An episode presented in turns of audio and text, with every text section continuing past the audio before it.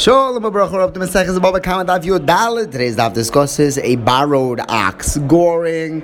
We discuss the damage done in a, a joint property. We discuss uh, that leads us to uh, the discussion of a chutzner that you're only allowed to bring your fruit into. And then this guy brings his ox in there. So the chutzner itself could have various qualities depending on what you do with it. And then we move into a, a very cryptic Mishnah and we start unpacking it, discussing Shum Kesef and Shova Kesef, collecting from Karka versus Metaltalin. We begin with the Gemara that tells us. We learn that when the ox, which is supposed to be washed by one of the four shemrim, damages, he's chayiv to pay. And so, what was that case talking about? You have three options. If we're talking about number one, let's say we're talking about the, the Gemara assumes looks at looks at it from the uh, borrower's perspective. Right, a borrower is a, was one of the four shoimrim. So if the borrowed ox gores one of the borrower's ox, so the guy who lent the ox can say, if my ox had gored, gored, any animal, you would still have to pay. You were t- entirely obligated in anything that this ox does. So when it gores your animal, what? So now I have to pay? You're responsible for it. So that could not have been the case. If you're going to say the opposite, that the borrower's ox gored the borrowed ox, then again, the owner is going to tell him, you're responsible for whatever happens to my ox.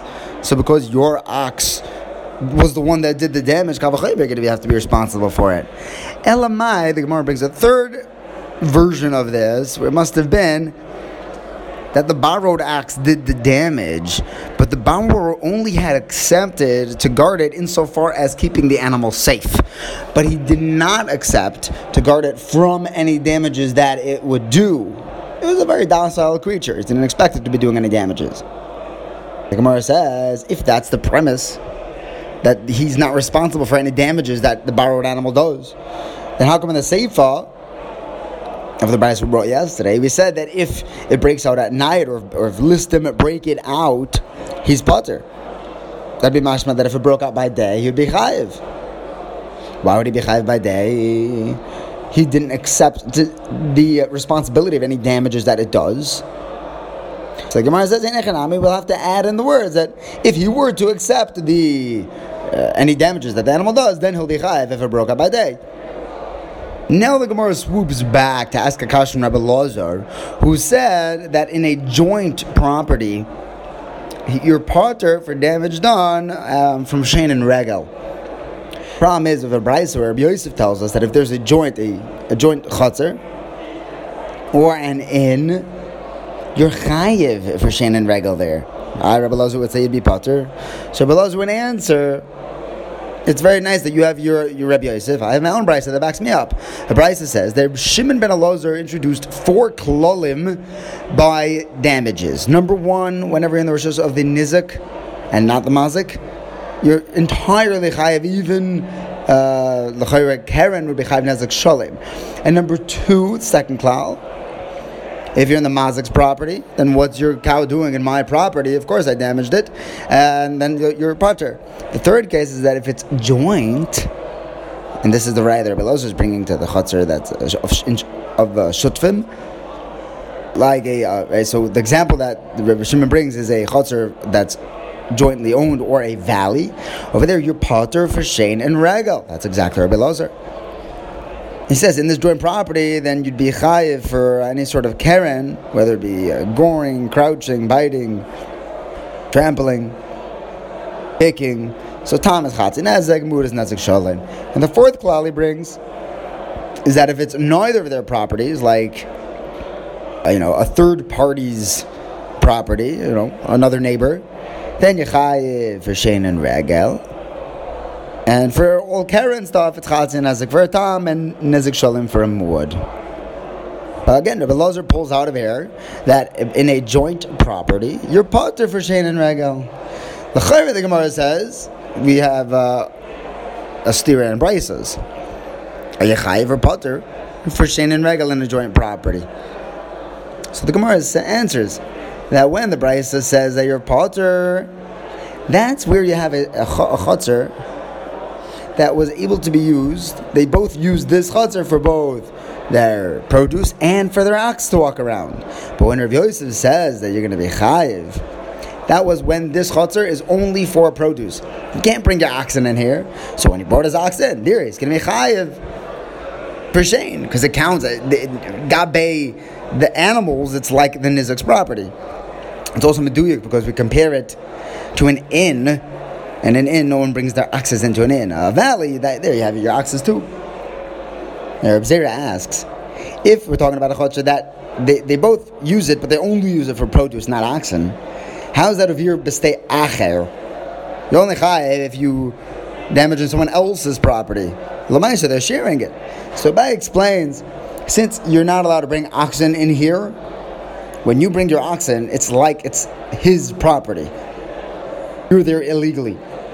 Now, Rav Midifti tells Ravina, if we don't have a machlekes tanoim, maybe we don't even have a machlekes amiroim. Maybe you're just talking about different types of chutzers that are used for sharim or not. He says, if you do want to say that they're arguing, they would be arguing in Reb Zera and Abaye's back and forth.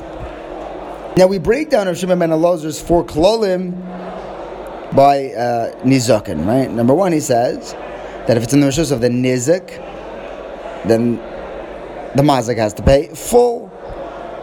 Now it doesn't say that he's chayiv to pay al hakol. It says Reb Shimon says that you're chayiv to pay bakol.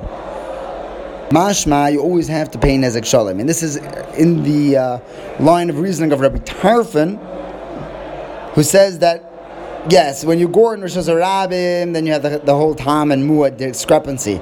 But if you go in someone in the Nizek Chotzer, you pay Nizek Shalom all the time, even a Tam. The Gemara says, okay, let's look at the Seifa. Right? The fourth case there, there Shimon said, the fourth Klau, was that if it's neither of their properties, then the mazik is chayiv for shin and regel. Now, where is this property that's neither Reuven or Shimon's? If it's mamash neither of them, then it's it's not ovir b'stei acher, so you shouldn't be chayiv. Elamai, we're talking about the nizik's property. And he says that you pay chatzi and for tam and nezik sholim for muad. That's going like like the rabbanon, not Rabbi Tarfon. So what? The are Rabbi Tarfon and the are rabbanon. Okay, one answer is yeah. That could be. Shmuel t- uh, told Rabbi Yehuda. He said, "Leave your way of thinking and come learn like me outside." That yes, Rabbi Tarfon is the ratio, the rabbanon is the Seifa. But Ravina says in the name of Rabbi a second answer that all four cases could be going like Rabbi Shimon. Uh, Rabbi Tarfon. Rabbi Shimon's going like Rabbi Tarfon clarify, it's not Reb Shimon ben Yochai, it's not Stam Reb Shimon, it's Reb Shimon Elazar. I, in the Seifa, it sounds like you're going like the Rabbanon. We're only paying Chatzin as a Kratam. He says that case where it's neither their properties, that's for peiros. But in the joint property, that was where they're both using their chotzer for oxen as well. So over there, Dabe Shein, it's the chotzer ha-nizik, and regarding Keren, it would be a Rishos Harabim. The Gemara says, then you just subsumed the fourth klal into the first. You don't have four klal, you only have three. It's the same halacha. Rav Nachman Yitzchak says, It's three general rules. He divides one of them up into, into, into a second one. Be'enechanami, essentially, Rav Shimon is teaching us three things. Now we have a new Mishnah. It's very, very cryptic.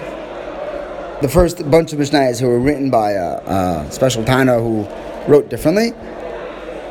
Uh, but the Gemara is going to break down every step. It says that uh, Shum Kesef, Shavak Kesef, B'fnei Bezdin, V'api Eidim, B'nei Choyrin, B'nei Bris, V'hanoshim Mechlal HaNezek, and V'hanizik V'hamazik B'tashlumin. Okay, so we start off with the first line. What is Shum Kesef, evaluating Kesef? Shav Yehuda says that when you're paying all damages, it has to be with cash, with Kesef. As opposed to what? There's a brisa that brings that if someone's ox gores and ruins a talus, but the talus also damages the ox. So we don't say, okay, you know, you take the ox, I'll take, I'll take your talus. We'll just swap. In value, no, Kamash Malon, you have to evaluate the damage and pay up in cash. And in economy, you might have to go both ways. The talus was what damaged the ox, maybe. The next line in the Mishnah says Shova Kesef. So this is teaching us that Bezdin only collects from karka. but they don't collect from metaltalin. Unless the nizik grabs metaltalin before Bezdin has the chance, then Bezdin lets that metaltalin be the payment for the damage incurred to him.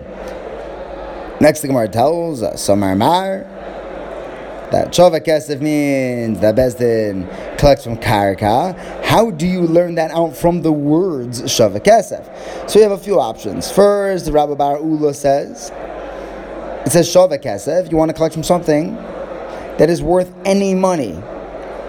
Meaning, something that is not under the rubric of the halachas of Oina'ah. You could charge more than a 60th for it. I have other stars also don't have Oina'ah.